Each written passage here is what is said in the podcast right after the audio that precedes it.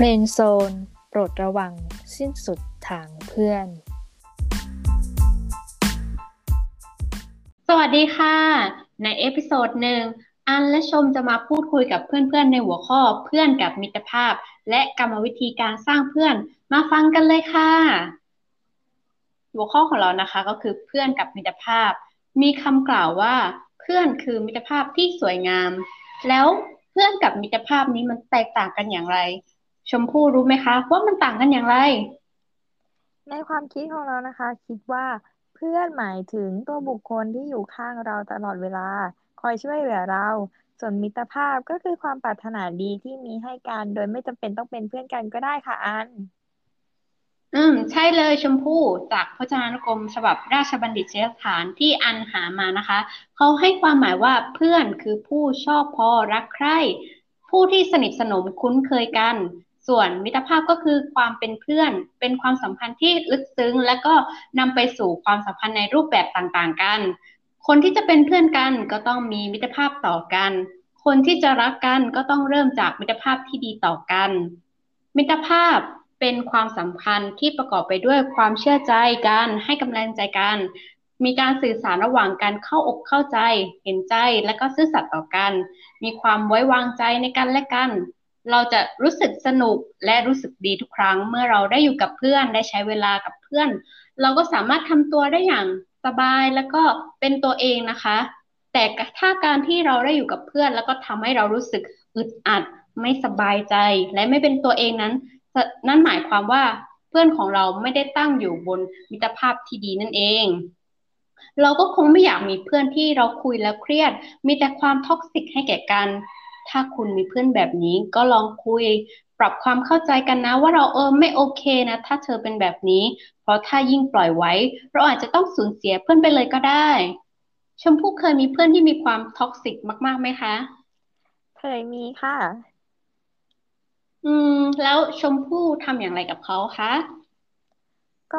ลองพูดคุยกับเขาก่อนเหมือนกันค่ะ แต่เขายังไม่ปรับตัวทำให้เรารู้สึกเครียดอยู่เหมือนเดิม เราก็ไม่โอเคกับเขาเหมือนเดิม อันเข้าใจใช่ไหมคะ ว่ามันเป็นความสัมพันธ์ที่ไม่มีความสุขเลย อืม เข้าใจค่ะเข้าใจ แล้วตอนนี้ชมพู่กับเขาคนนั้นยังคีปความสัมพันธ์แบบเพื่อนกันอยู่ไหมคะ ตอนนี้เราไม่ได้ติดต่อกันแล้วค่ะ แต่ว่าก็โอเคขึ้นกว่าเดิม เรารู้สึกสบายใจมากขึ้นกว่าเดิมค่ะ ไม่เป็นไรนะชมพู่บางทีการถอยออกมาจากความสัมพันธ์ก็อาจจะดีกว่ากับการทนอยู่กับความสัมพันธ์ที่เราต้องทุกข์ใจ เพื่อนจะเป็นมิตรภาพที่ดี ความจริงใจเป็นสิ่งที่มีความสำคัญเป็นอย่างมาก จะมีเพื่อนสักกี่คนคะที่เราสามารถไว้ใจและเชื่อใจกัน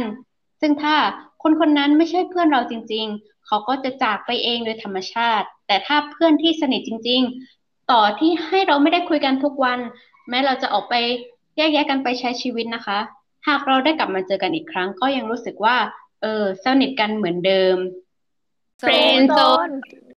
ค่ะเรื่อง topic ของเราก็จบแต่เพียงเท่านี้ต่อไปก็เป็น topic ของชมพู่นะคะ ชมพู่จะพูดเรื่องอะไรคะค่ะวันนี้นะคะ ชมพู่จะมาพูดในเรื่องของกรรมวิธีการสร้างเพื่อนค่ะนี่แหละกรรมวิธีการสร้างเพื่อนนะคะ ก็เป็นส่วนสำคัญส่วนหนึ่งมาก ๆ ค่ะ ที่จะช่วยให้เรา มีการพัฒนาจากเพื่อนเกิดเป็นมิตรภาพที่มั่นคงมากยิ่งขึ้นค่ะอัน อืมค่ะ ค่ะ ค่ะ อย่างแรกเราจะมาเริ่มกันเลย ในกรรมวิธีการสร้างเพื่อนข้อที่หนึ่งก็คือการยิ้มนั่นเองค่ะ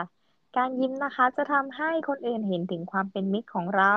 เพราะถ้าหากเราทำหน้าเฉยเมยดุดันก็คงไม่มีใครอยากเข้าใกล้เราใช่ไหมล่ะคะอัน ใช่ค่ะ เราอยากจะคุยกับคนที่ยิ้มแย้มมากกว่าค่ะ มันดูแบบมีความสุขอะค่ะ ใช่ค่ะ เพราะฉะนั้นเพื่อนๆ จะต้องยิ้มให้มาก ๆนะคะ และกรรมวิธีที่สองที่อยากจะเล่าให้ฟังก็คือ การมองโลกในแง่บวกค่ะ การมองโลกในแง่บวก การคิดดี จะช่วยสร้างพลังบวกให้กับตัวเองและผู้อื่นค่ะ เพราะผู้อื่นก็สามารถรับรู้พลังบวกจากตัวเราได้ด้วยเช่นกันค่ะ ข้อนี้จริงมาก ๆ เลยค่ะ เวลาที่เราอยู่ใกล้คนที่มีพลังงานบวกนะคะ ทุกอย่างรอบตัวเราก็จะดูสดใสขึ้นมาเลยค่ะ เหมือนเราได้รับพลังจากเขามาด้วยค่ะ ใช่แล้วค่ะ ยิ่งเราแผ่พลังบวกออกไปมากเท่าไหร่คนอื่นก็ยิ่งได้รับพลังบวกมากขึ้นเท่านั้นนะคะ และกรรมวิธีที่สามที่จะพูดถึงก็คือ การพูดจากับคนอื่นอย่างเป็นมิตรและสร้างสรรค์ค่ะ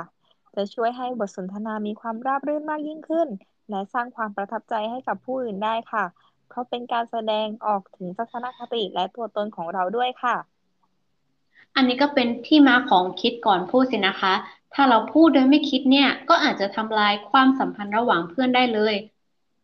ใช่แล้วล่ะค่ะ เราจึงควรต้องระมัดระวังทุกๆคำพูดของเรา เพื่อไม่ให้เกิดปัญหาตามมานั่นเองค่ะ และต่อไปจะเป็นกรรมวิธีที่สี่ก็คือการรับฟังคนอื่น การรับฟังคนอื่นและใส่ใจในสิ่งที่คนอื่นพูด เราสามารถแสดงออกได้โดยการสบตา การฟังอย่างตั้งใจ การแสดงความคิดเห็น และพร้อมแสดงความเห็นใจเมื่อเขาต้องการค่ะ เพื่อที่จะเป็นการตอบโต้บทสนทนาให้ผู้อื่นรู้ว่า เรากำลังฟังสิ่งที่เขาพูดอยู่ค่ะ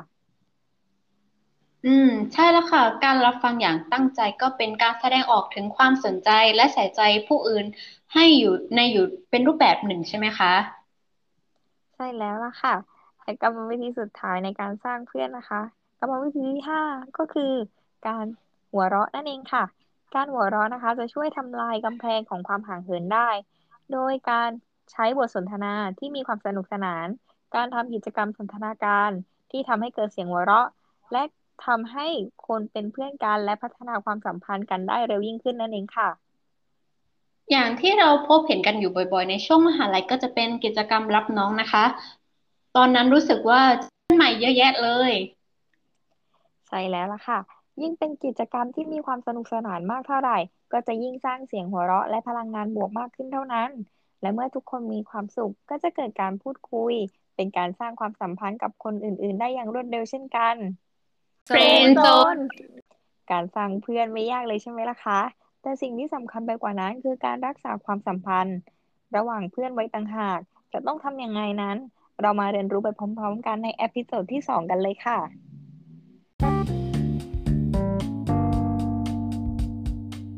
สำหรับวันนี้ EP ที่หนึ่งของเราก็จบลงแต่เพียงเท่านี้ค่ะ บ๊ายบาย แล้วเจอกันเพื่อนค่ะ บ๊ายบาย บ๊ายบาย